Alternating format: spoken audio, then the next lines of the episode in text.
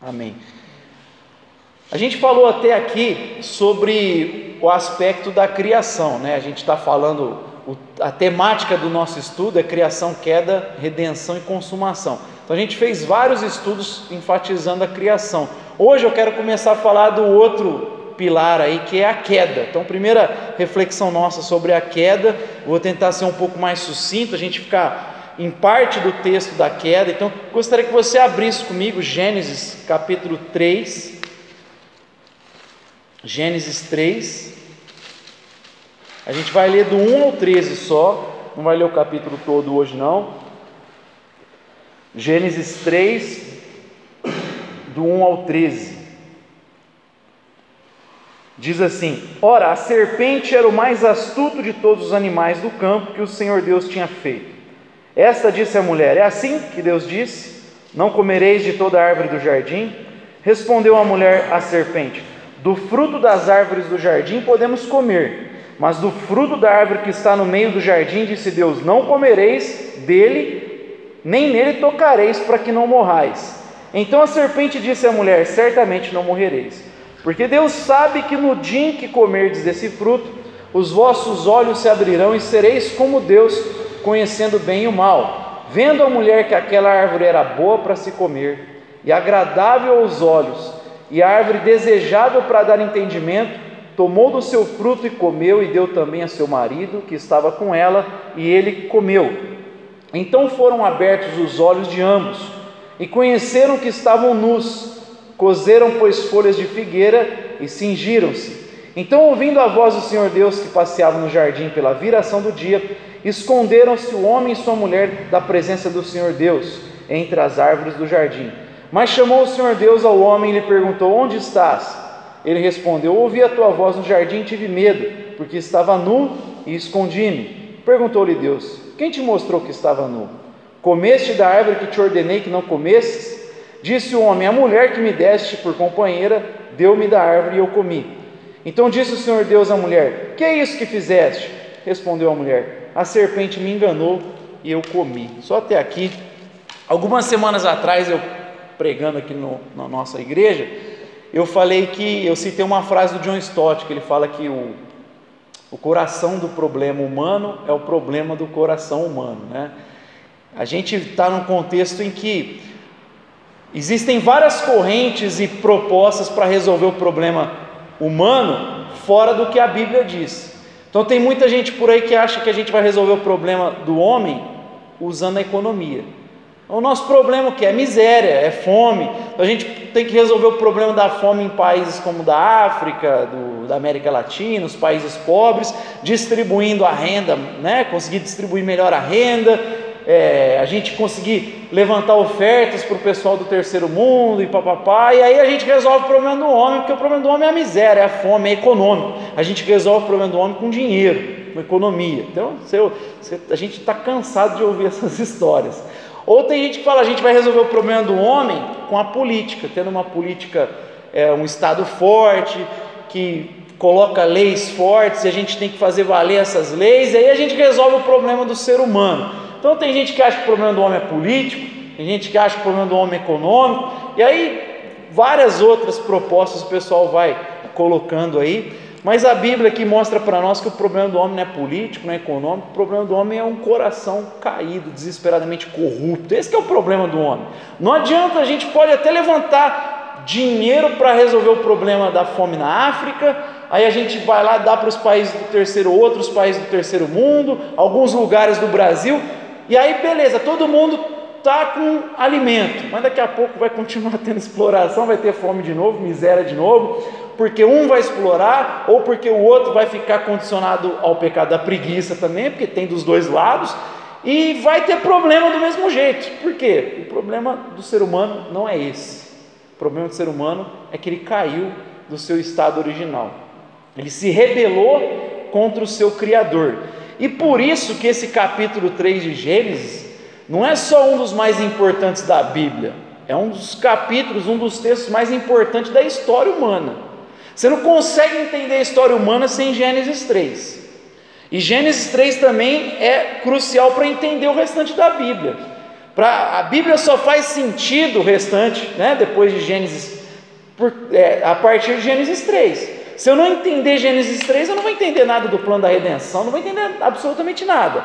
E também, para eu entender a tragédia humana, eu preciso entender Gênesis 1 e 2 que a gente estava estudando. Porque só é uma tragédia a queda por conta do estado que a gente era, foi criado. A imagem e semelhança de Deus, um ambiente perfeito, harmonioso, tudo certinho. Por isso que a queda é uma tragédia.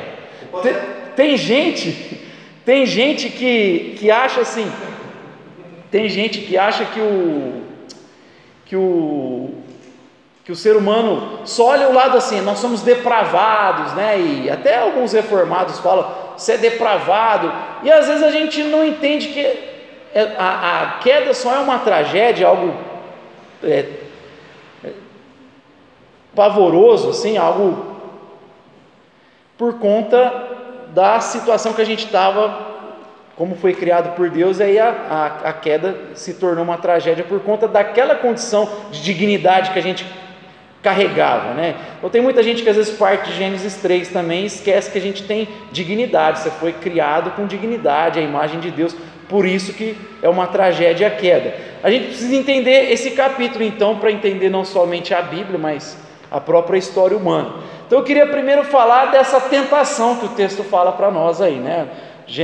Gênesis 3, ora, a serpente era o mais astuto de todos os animais. A, a serpente tem um símbolo no Oriente Médio de sabedoria, de astúcia do lado bom, mas também tem um lado de um animal traiçoeiro, né?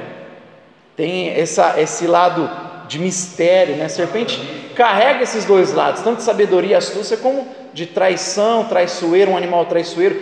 Tem um mistério na serpente, só que aqui a gente sabe que está se reportando a Satanás, né? não é o animal, é a Satanás. Quer ver um exemplo?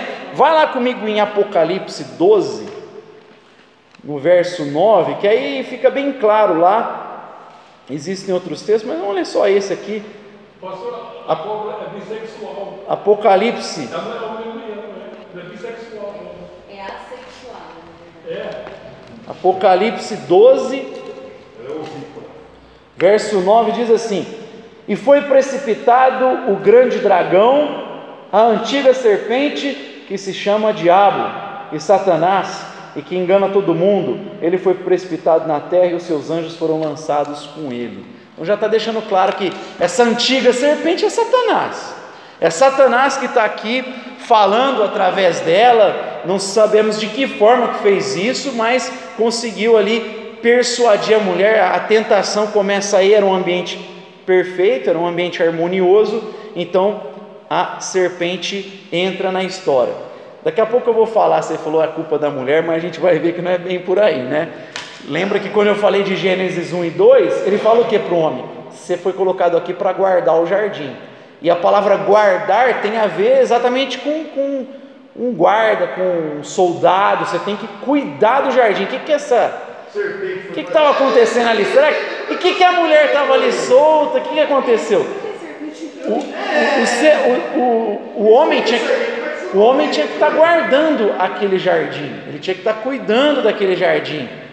E então assim tem alguns pensadores que vão levantar essa questão do eu, por que, que aconteceu isso? Cadê a guarda do homem? Existe e tem mais outro aspecto aqui que a gente vai ver. Mas a, o que eu queria destacar primeiro é, é que nessa tentação da serpente, de Satanás, eu queria destacar o método diabólico. A primeira coisa que a gente vê aqui é ele lançando dúvida à palavra de Deus. Vê aí comigo. Então disse a mulher: É assim que Deus diz? Você não tem que comer de nenhuma árvore? Ele já começa pegando uma ordem de Deus que era clara lá atrás, e ele joga um negócio para lançar dúvida. Foi isso que Deus disse: Você não tem que comer de nenhuma árvore?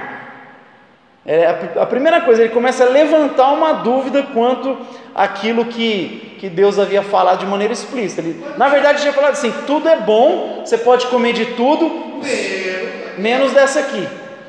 E aí a serpente vem e fala: Foi isso que ele falou? Que você não pode comer de nenhuma? Ele foi lançando uma dúvida. Essa sempre foi a tentação de Satanás para nós: lançar dúvida é verdade ao ensino, à palavra de Deus. Você vai ver isso na tentação de Jesus mesmo. Ele sempre lança uma dúvida quanto ao que Deus diz. Quando Jesus é levado pelo Espírito Santo para o deserto para ser tentado pelo diabo, é curioso que ele, depois de 40 dias ele teve fome, e aí Satanás fala assim: Se tu és o filho de Deus, manda que essas pedras se transformem em pão. O que, que foi dito no batismo de Jesus um capítulo antes? Quando ele é batizado, o céu se abre, vem a pomba, o Espírito Santo em forma de pomba, e uma voz do céu fala o quê? Esse é o meu filho amado, em quem me comprazo. Logo em seguida, o diabo fala: Se tu és o filho, como se tu és? Ele acabou de ouvir que ele é o filho de Deus.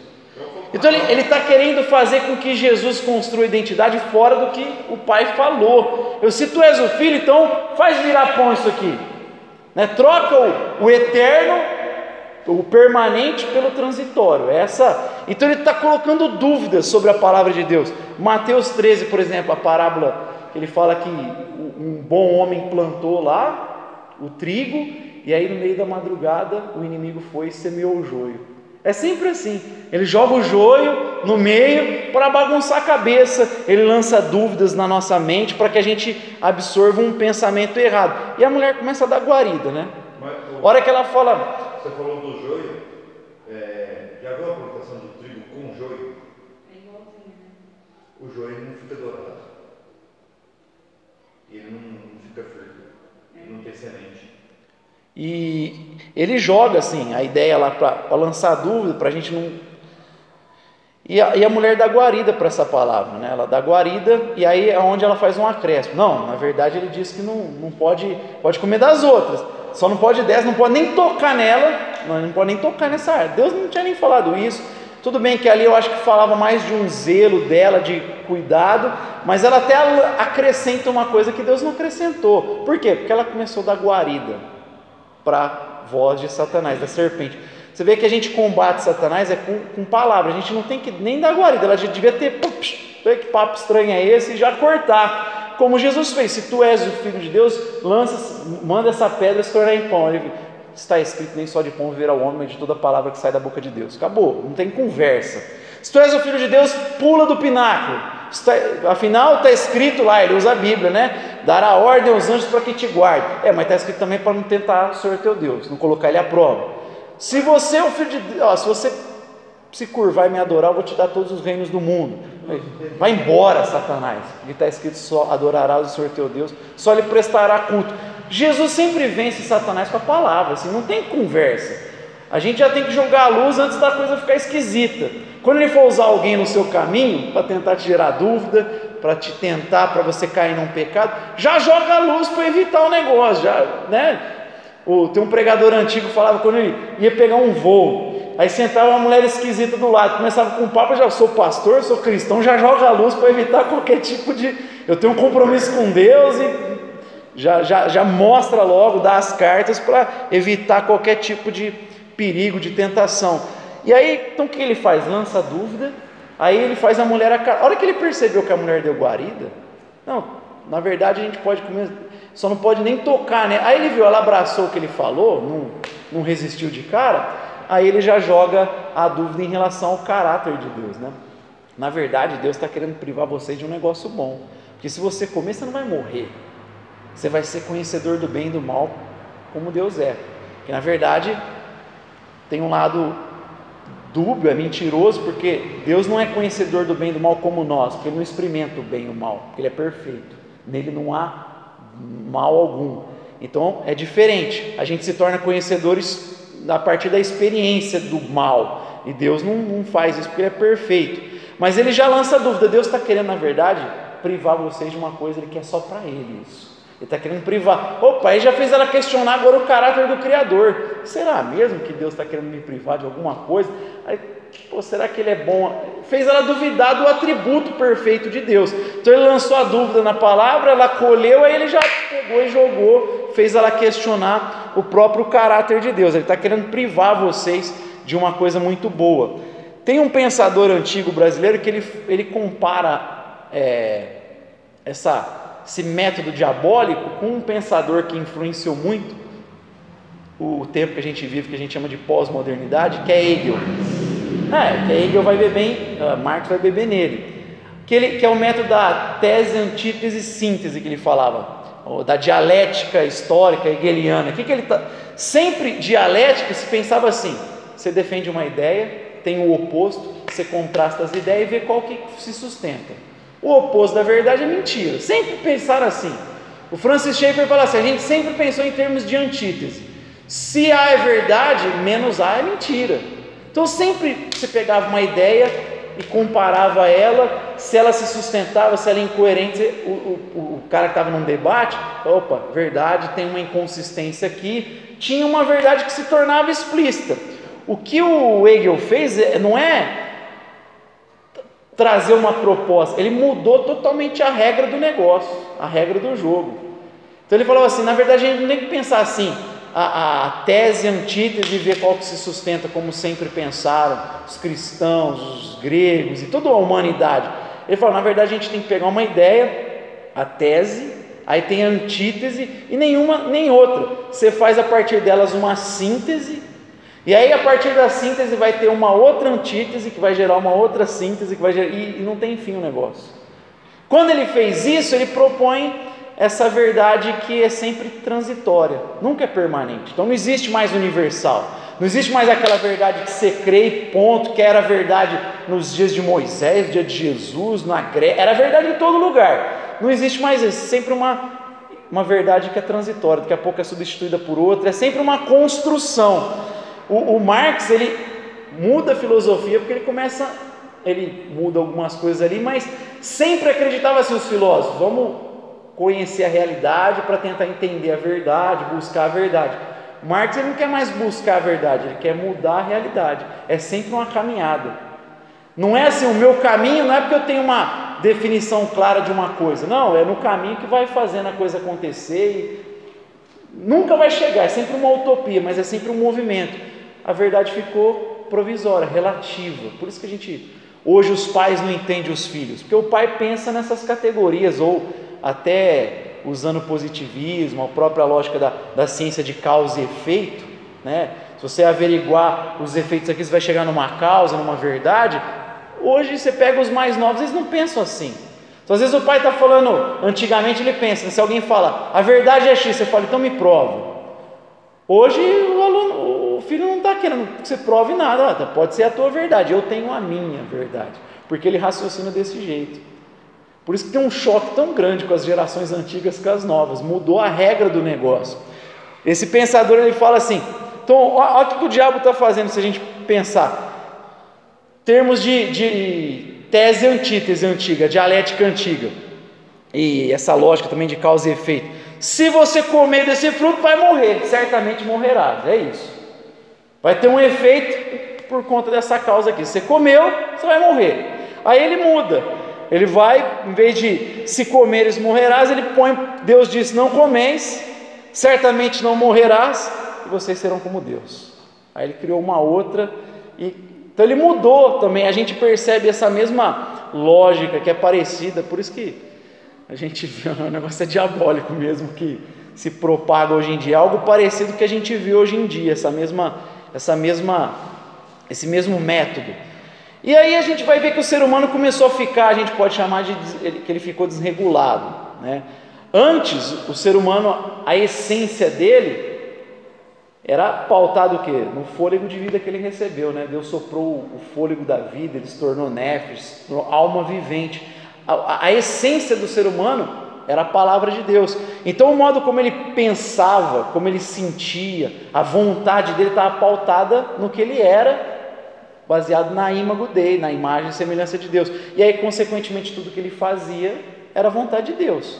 Então, a vontade dele, o pensamento, o sentimento, estava pautado na essência. Quando a serpente conseguiu convencer a mulher e o casal, ela mudou tudo isso.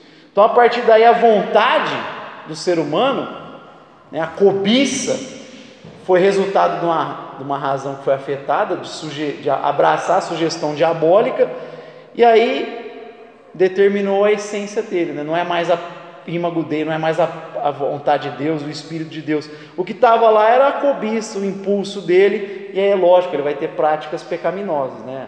A cobiça, dando à luz, gera o pecado, o Tiago vai falar. Né? Então, assim, desregulou o ser humano, agora ele é movido pela cobiça.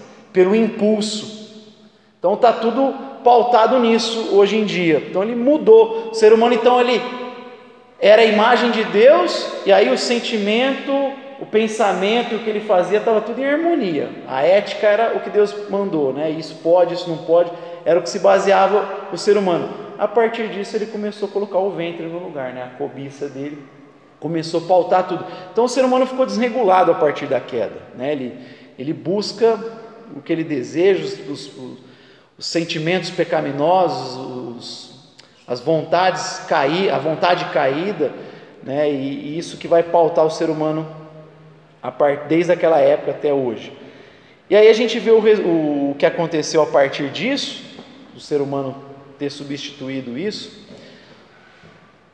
Só antes de eu entrar nisso aqui, falar do que eu comentei que você falou da mulher, né? É curioso porque o texto fala que ela deu fruto para ele ali, estava do lado. Tem uma versão transformadora que fala que coloca como que o homem tivesse ali próximo, estava junto, né? Não teve a culpa da mulher. Então, ou ele estava ali e deu guarida para ela também o que ela falou, ouviu, ou também errou de não estar tá guardando a mulher, guardando o jardim. Então não tem a mulher, o homem caiu junto ali. Estava todo mundo lascado, entendeu? Ouviu a sugestão direto ou através da mulher, mas ele caiu também, então é culpado do mesmo jeito. É. E a gente vai ver isso aqui, inclusive. Mas ele não deu, ele não mostrou como que era. Você quer ter a vida plena? É só você comer da árvore da vida, não comer, só se pautar na minha vontade, você vai ter vida plena. O homem que escolheu, porque o homem ali tinha livre-arbítrio mesmo para fazer as coisas.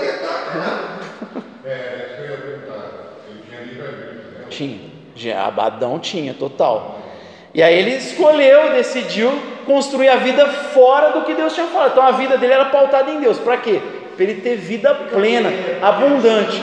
Só que ele decidiu substituir o que Deus falou, tudo aquilo, pela cobiça, porque a mulher viu que a árvore era agradável aos olhos, era desejável de se comer, era boa para obter entendimento. Então a gente vê o que João fala, né? A cobiça dos olhos, a cobiça da carne e a soberba da vida. João vai falar isso lá na primeira carta dele, capítulo 2, versos 16. Então é a mesma tentação até hoje. A gente é cativado pelos olhos, né? Insaciáveis são os olhos do homem. Então a gente vê, deseja. Por isso que Jesus falou assim: cuida dos teus olhos, porque os olhos são a candeia do corpo. Se os teus olhos forem maus, todo o seu corpo será cheio de trevas. E se eles são, quando essas trevas são, né? Se eles são maus. Vamos supor, eu sou casado, né? Passou uma mulher de uma mulher dando bola para mim. Bonitona, cheirosa, tudo. Eu vou cair na tentação, cair, não tem jeito, eu vou cair na tentação. E sai da bola. Se você não souber. Boa, não se você não cuidar dos teus olhos, você dá vazão para os seus instintos, para os seus impulsos, sim. Aí o que, que a gente tem que fazer? Só por falar. Você tem que sujeitar essa vontade caída, esse desejo, esse impulso carnal, à, à palavra de Deus. Então você tem que ser, obedecer, colocar tua mente submissa, porque tudo começa aqui na mente, submissa à palavra de Deus e ordenar os teus amores, como o Agostinho fala, e eu citei aqui numa das mensagens é, Agostinho fala do ordenamento dos amores, porque a gente tem desejos, mas eu tenho que organizar de acordo com a vontade de Deus. E isso está submisso à razão. Então eu tenho que submeter esses impulsos à minha razão e a razão sujeita à palavra de Deus. Que aí eu faço o que Deus manda. Agora, tentação a gente vai ter. Jesus não foi tentado? Uma coisa é ser tentado, outra coisa é você ceder à tentação. Porque tentado a gente vai ser mesmo. Então, não, alguns atribuem para Agostinho, mas eu não, não, sei se foi ele mesmo que disse. Você não consegue impedir que um pássaro sobrevoe a sua cabeça, mas você pode impedir que ele construa um ninho na sua cabeça. Então, esse é o ponto. Você não consegue impedir que o pássaro está lá sobrevoando, então vai ser tentado. Agora, você pode impedir que ele construa um ninho. Não, é só você não dar guarida, não, não, ir cedendo à tentação. Foi o que eles fizeram e por isso que caíram, homem e mulher e aí a gente vê a situação deles. O que aconteceu? Primeiro, a vergonha foi exposta na hora. Na hora.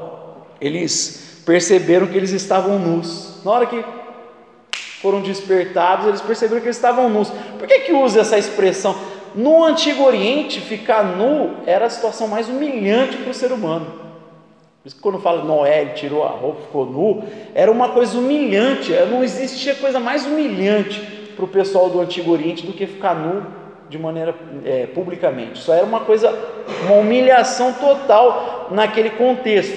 E aí eles caem em si da situação de vergonha, de humilhação, eles acordaram para essa situação, né? viram que caíram, que estavam em pecado, e isso ficou bem visível a situação deles de vergonha, de humilhação. E aí o que eles fizeram? Tentaram se cobrir ali com folhas, né? Eu acho que isso aqui já aponta para nossa tendência humana da, da justiça própria, de querer esconder a nossa vergonha a partir da nossa própria justiça. A gente está sempre querendo cobrir a vergonha com figueira, com folha de figueira. E aí você coloca nesse exemplo aqui as religiões que tentam consertar o problema com Deus, não através de Cristo, mas através do esforço humano. Então tá cheio de gente que está usando figueira aí, folhas de figueira para cobrir a sua vergonha. Como? Fazendo um monte de boa obra de caridade porque acha que vai ser aceito através de caridade, boa obra, justiça própria, meritocracia. Essa, essa é a base da religiosidade humana, meritocracia. Mas o que, que o Evangelho fala para nós, Rogério? É o que? É mérito ou é graça? É graça, né? Não é o que eu faço, é o que Jesus fez. Então, esse, essa tendência nossa para querer consertar o nosso problema pelas boas obras é o que Adão está fazendo aqui. Pega lá a folha de figueira, vamos cobrir aqui, cobrir a nossa vergonha. A gente está sempre fazendo alguma coisa para cobrir a nossa vergonha. Então ficou exposto a vergonha absoluta deles, né? Que ficar nu, como eu falei, era a maior humilhação para uma pessoa. Tentaram cobrir com justiça própria, e aí é curioso, ouve os passos de Deus e ficam com medo. Esse texto aqui dá a entender que era comum Deus vir na viração do dia para conversar com o homem. Você imagina, você tem experiências com Deus no seu quarto, na igreja, que às vezes a gente fica quebrantado, você, é uma coisa maravilhosa. Agora, você imagina você falar com o próprio Deus. Ele chegar lá no final do dia e falar, ô Adriano. Né? Você imagina assim, como que não é um negócio absurdo, de sublime, de era encantado. Só que quando eles ouvem dessa vez, ele corre. Ou seja, aquela relação que era de intimidade, de amizade, de, de sabe, tá próximo, ficou marcada pelo medo agora. Por quê? Porque Deus é santo, Deus é perfeito. E, e quando a gente está diante de Deus, ele se manifesta, já fica logo escancarada a nossa injustiça. É o texto que eu preguei de Isaías, né? Quando ele está falando ai para todo mundo, ai dos beberrões, ai dos que chamam mal de bem e bem de mal, ai dos injustos. Aí quando ele vê Deus, ele fala, ai de mim, estou lascado. Por quê? Não tem como, você está diante de um Deus santo, teu pecado fica escancarado. Na hora ele aparece, ele surge, ele ressalta. É a luz que chega e mostra as nossas trevas, não tem como. E aí eles já fica uma relação marcada pelo medo, pelo pavor, porque eu, a santidade vai me fulminar aqui, lembra? E, e, e essa lógica a gente vê lá no, no, Antigo Testamento, quando eles entravam na tenda do encontro, né? Falava de, de o cara tinha que tomar cuidado, senão ele era fulminado lá dentro. Então, isso estava mostrando a perfeição, apontava para isso. Então, é, a santidade de Deus, ela ressalta cada vez mais a nossa, a nossa vergonha, o nosso pecado, e a gente vê a falta de arrependimento em Adão. Porque quando Deus fala assim, mas como que você sabe que, que você estava nu? você comeu do fruto que eu falei para não comer? Por que, que você está com medo, né? E aí ele fala, você comeu do fruto? Não, peraí. A gente vê que não tem arrependimento aqui. Não, ainda coloca a culpa, né? Não, se a gente olhar, ele está pondo a culpa em Deus também. Não é só na mulher. Ah, foi a mulher que você me deu. Afinal de contas, estava dormindo, nem sabia, sei que fez ela. Eu não pedi nada. Eu não pedi nada. Você que viu que né, não tinha ninguém para mim, foi a mulher que você me deu. Você que me arrumou esse negócio aí. Você que me deu essa mulher. Ou seja, a culpa é de Deus, não é só na mulher que ele está jogando a culpa, ele está jogando em Deus a culpa.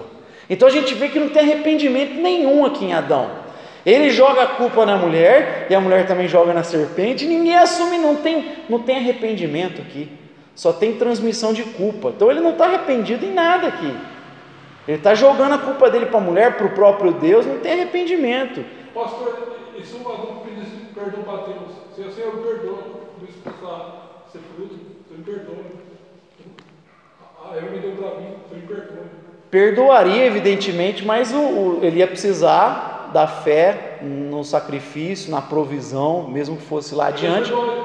Sim, mas para ser aceito, ele, ele cairia, já tinha caído daquele estado, não, não teria mais jeito de pagar aquela dívida, por quê? Porque Deus é eterno. Imagina, você deve para mim um dinheiro, você vai lá e paga. Agora, como que você paga um ser eterno? Não tem como, não tem jeito de quitar essa dívida. Só um outro ser eterno para quitar essa dívida. Por isso que Jesus veio e ele é Deus e homem. Ele é homem porque ele, ele representa você e eu diante de Deus. Precisava, precisava alguém da humanidade para consertar o problema que o outro ser humano fez. Foi Adão e passou para todo mundo. Né? A humanidade caiu, todo mundo caiu. O ser humano nasce em pecado, Davi fala. Você consegue perceber nas crianças, por mais que ela fase de inocência, você percebe na criança a malícia, a maldade. Santo Agostinho, nas Confissões, ele fala dele. Quantas vezes eu percebia e chorava para poder conseguir o que eu queria da minha mãe. Então já, já tem essa inclinação para o mal no ser humano. Então não tem como consertar, precisava de alguém entre a humanidade representar a gente. Só que para quitar tinha que ser Deus também, tem que ser eterno, tem que ser. Aí Jesus é 100% Deus, 100% homem. Então a gente vê aquela amenização da consciência de culpa, até no Antigo Testamento, mas para salvação é sempre a fé no sacrifício, mesmo que lá na frente, né? Não que eles entendiam totalmente, mas eles criam uma provisão de Deus, um sacrifício. Ninguém foi salvo a não ser pela graça e pela fé. Né? Todo mundo, antes de Cristo, depois, é sempre do mesmo jeito, é pela fé. Hebreus 11, né? A fé é a certeza do que esperamos, convicção dos fatos que não vemos, ele começa a citar. Noé fez isso pela fé, Abraão foi pela fé, todo mundo pela fé, não foi outro jeito. Foi ninguém pelas obras lá atrás, foi tudo pela fé também. É só para responder aí que você falou. Mas não teve arrependimento em Adão, então ele joga a culpa na companheira e joga em Deus. Aí a gente entra nas consequências. Eu não vou prolongar aqui porque a gente vai depois trabalhando aí nas próximas semanas algumas coisas. Mas a gente vê assim, a relação vertical foi afetada. Então não era mais intimidade, não era mais aquela confiança, agora é medo, é pavor. Por quê? Porque eu estou em pecado diante de Deus. E aí meu pecado sempre vai ser ressaltado. Mas aí não fica só limitado aqui. Estou bloqueado e agora tem um problema aqui entre Deus e cada um de nós. Não, o problema agora se estendeu na minha relação com o outro também. A gente vai ver as consequências, é a exploração e a dominação do homem para com o outro. De agora em diante, o teu desejo será para o teu marido. Com dores de parto, você vai dar à luz. O que, que ele estava falando? Ficou marcada uma relação de exploração agora, de dominação. O homem vai dominar a mulher, mas isso é fruto do pecado. Eu, já, eu citei aqui nos outros estudos que dar nome implicava no ambiente semita você exercer autoridade. Por isso que o homem, Deus traz os animais e o, nome, o homem dá nome para os animais. Mesmo lá antes do pecado, ele está dando nome. Por quê? Porque ele tinha que dominar a criação, ele exercia é, a autoridade sobre a criação. Mas a gente não vê o nome da mulher antes de Gênesis 3. Você só vai ver o nome da mulher lá na frente, depois da queda, que deu o nome de Eva. O homem deu o nome à sua mulher de Eva. Passou a ser uma relação de dominação. Hã? É, mas ele que dá um nome para ela. Porque, se, como eu falei em Gênesis 5, você vê lá, Deus criou macho e fêmea e os chamou homem, os chamou Adão. Então ele se dirigia ao casal, tinha uma harmonia perfeita. A partir da queda começou a ser uma, marcada pela dominação e exploração. E não só do homem com a mulher. Olha para a história.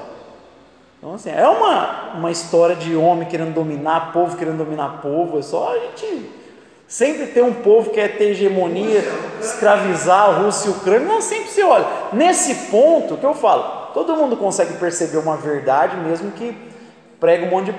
e, e traga um monte de ideia que é baboseira. Mas nesse ponto Karl Marx está certo, tem exploração, é óbvio que tem. É uma. Tem conflitos históricos, tem de certa forma uma luta também de classe. Existe isso. Não é toda a verdade. O problema é que ele quer reduzir tudo a isso.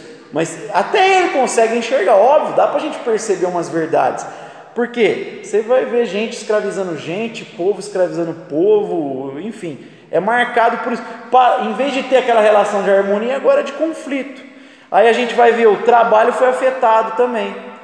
Agora você vai comer, vai comer do teu pão com o suor do teu rosto. Vai crescer espinho, abrolho, enfim povo acha que, como a gente viu, que o, o, trabalho não é um pecado. O trabalho foi criado por Deus, o próprio Deus trabalhou e continua trabalhando, Jesus disse. Meu pai continua trabalhando.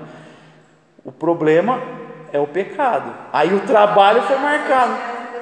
É. A economia foi afetada. A economia não é ruim também, faz parte da vida, mas foi afetado, o trabalho foi afetado. Agora você é valorizado porque você produz. Não é mais pelo senso de dignidade, imagem e semelhança. Não, você tem que produzir. Se você não produziu, você não presta, você não é nada. O, a, a, sociedade pauta os outros no o que você tem, né? É isso que vale. E não só hoje, não é porque tá, tá o sistema capitalista, não, sempre. Tanto que Tiago fala na carta dele: o rico glorie-se na sua insignificância, e o pobre se glorie na sua dignidade. Mas por que, que Tiago fala que o pobre tem que se gloriar na dignidade e o rico na insignificância? Porque o rico pode se achar muito que tem, ele fala, não esquece que você é insignificante, amigo, você não é nada, isso é como o vento. Hoje passa, a vida passa, não se prende a dinheiro, não, sua, sua posição não, não se apega a isso, se apega a Deus. E o pobre? Porque o pobre pode se sentir inferior porque ele não tem. Então ele fala, glorie-se na dignidade, você já tem dignidade. Você foi criado em e semelhança de Deus, você vale o sangue do cordeiro. Então você não tem que também se pautar nisso, porque a gente acha que dinheiro é um problema do rico, não do pobre, é dos dois. Porque o pobre se sente com um complexo de inferioridade porque ele não tem. Então ele está pautando a vida dele também no dinheiro, está errado do mesmo jeito. Os dois estão errados. Então Tiago fala isso porque virou a marca, o trabalho foi afetado, então a gente rala, é com suor e não vem ainda. Aí vem o dinheiro, você não, só para pagar a conta, e às vezes não consegue pagar a conta, porque a gasolina aumenta, e teu salário não aumenta. Aumenta a gasolina, aumenta a comida, aumenta tudo, teu salário continua a mesma coisa. A gente não consegue é, essa dificuldade. Por quê? Está cheio de oportunista tirando proveito. Então, quantas pessoas não tiraram proveito da pandemia? Você viu os grandes, os, os os grandes milionários não perderam nada, só ganharam com a pandemia. Os milionários aí no mundo, com a pandemia, eles enriqueceram ainda mais, ainda mais. Então teve muita gente tirando proveito dessa coisa toda. Se é que não teve coisa aí por trás pior, né? Será que não tem coisa pior por trás aí, né, da indústria farmacêutica? Então, como a gente não tem prova, mas né? O ser humano é capaz de fazer isso porque a gente sabe, né? O ser humano, afinal de contas, ele mata outros para vender órgãos no mercado negro. Isso aí acontece. Você, você entra no mundo da, da é, Deep Web, que é isso? Não é pornografia, prostituição infantil, é venda de órgãos no mercado negro. Então, assim, como que o seu ser humano é ruim? Ele é capaz de fazer isso. A gente vê nos filmes, mas porque acontece. O cara vai lá, pega uma menina que está de turista na, na Europa, pega e usa, começa a drogar ela para ela prostituir e ganhar dinheiro em cima dela. Então, é, o ser humano é capaz disso aí. Trabalho afetado, sofrimento e dor. Fala, a partir de agora vai ter sofrimento, vai ter dor. Não era para ter, mas agora tem. Deus ainda consegue usar isso para o nosso bem, mas vai ter sofrimento a partir de agora. Bicho, não, não tem ninguém que não sofra. Os filósofos falam assim: viver é sofrer, porque todo mundo sofre, de alguma forma você sofre. Crescer dói, crescer dói já. Amadurecer dói. A criança vai deixando um monte de coisa, vai deixando. Faz parte da vida o sofrimento a partir disso, né? A gente fica doente, a gente perde gente querida, a gente não tem como. Sofrimento e dor faz parte. E não é porque a gente é crente que não vai ter, como ensina aí os pregadores da prosperidade. Tem um monte de pregador da prosperidade que fala que crente não fica doente. Se ele tiver fé, ele não fica doente. Não, na, tele, na televisão você vê. Só que na pandemia eles fecharam. Engraçado, por que eles não foram lá orar no hospital? Não? Porque na hora do vamos ver é mentira. O cara usa aquilo para manipular, arrancar dinheiro dos fiéis. Porque se você olhar para a própria, a própria Bíblia, não ensina nada disso. Quem tem fé não fica doente. Como é que é? Eliseu morreu do quê? Lázaro morreu. Não, o profeta Eliseu. O profeta, o profeta Eliseu ele fez o dobro de milagre que Elias. Ele tinha porção dobrada, né? Então você vê um monte de milagre. Eliseu ressuscitou gente. E depois de morto, jogaram o morto nos ossos dele, tocou no osso dele, o cara ressuscitou. Mas o texto fala que Eliseu morreu por causa de uma doença. então, como assim quem tem fé não, não, não fica doente? O apóstolo Paulo, já, já o apóstolo Paulo, como eu falei, já, provavelmente ele teve uma enfermidade nos olhos. porque ele passou por uma região lá que existia, tinha uma, uma doença ali, provavelmente a, a, teve dor de cabeça tão forte que começou a afetar a visão. Por isso, quando ele escreve para os Gálatas, ele fala assim: Eu sei que vocês me amam, se puder, vocês dariam os olhos de vocês para mim. Veja com que grandes letras vos escrevo aqui. Quem escreve grande letra, a gente que enxerga direito. Aí ele, como eu falei, ele viu o sacerdote lá cheio de. Lembra? Já viu? Parou para estudar a roupa do sacerdote, do sumo sacerdote? Peitoral cheio de, de pedra, parecia um carnaval. Aí ele, ele vê um cara fazendo menção para alguém bater na boca dele, do apóstolo Paulo, ele fala, olha parede branqueada, Deus está vendo. Oh, mas como que você fala assim com autoridade, com o sumo sacerdote? Oh, desculpa, eu não sabia que ele era o sumo sacerdote. Mas só você enxergar muito mal para não ver o sumo sacerdote com aquela roupa. Então provavelmente Paulo tinha um problema de visão. Eu orei para Deus tirar e Deus não tirou esse espinho de mim. Deus falou: minha graça te basta. É para você ficar tranquilo aí, confiando na minha graça. Porque Paulo era bom mesmo, né? Vai que ele deixava de. Então era uma bênção para ele. Então é conversa fiada, o sofrimento e a dor vai ter. Pode falar, Rogério, desculpa. É, na Bíblia fala que Jesus foi na cruz, ele levou a enfermidade embora. Os outros, os outros falam, falam, eles falam para mim. Então se Jesus morreu na cruz e levou a enfermidade embora, o hospital está vazio, o hospital não tem, não tem gente doente. E, e fala para mim. Por isso você é blasfemo isso aí. Jesus morreu na cruz, morreu na cruz e levou a enfermidade embora. Para aqueles que, aqueles que creem. Aqueles que não creem. Sim, mas aí. Mas é para ter a verdadeira saúde espiritual diante de Deus. Agora, a física, pode ser que o crente, igual o Eliseu, que era muito crente, igual o Paulo. Quem tem mais fé, nós ou Paulo, você acha? O apóstolo Paulo. Você acha que ele tinha mais fé que a gente, né? Ele era doente. Então, ele fala para Timóteo: toma um pouquinho de vinho por causa das tuas frequentes enfermidades. Vai, Toma um pouquinho de vinho por causa das suas frequentes enfermidades, Paulo vai falar numa carta para Timóteo. Então, é, não tem como, sofrimento e dor faz parte. A gente vai morrer, vai ter problema de saúde. Natureza cativa. Ele fala assim: a, natu... a natureza está cativa por causa do nosso pecado, Paulo fala. Por causa da vaidade humana. Eu acho que tem muita discurso político por trás dessa coisa do ambiente, meio ambiente, mas que a gente destrói o negócio, destrói.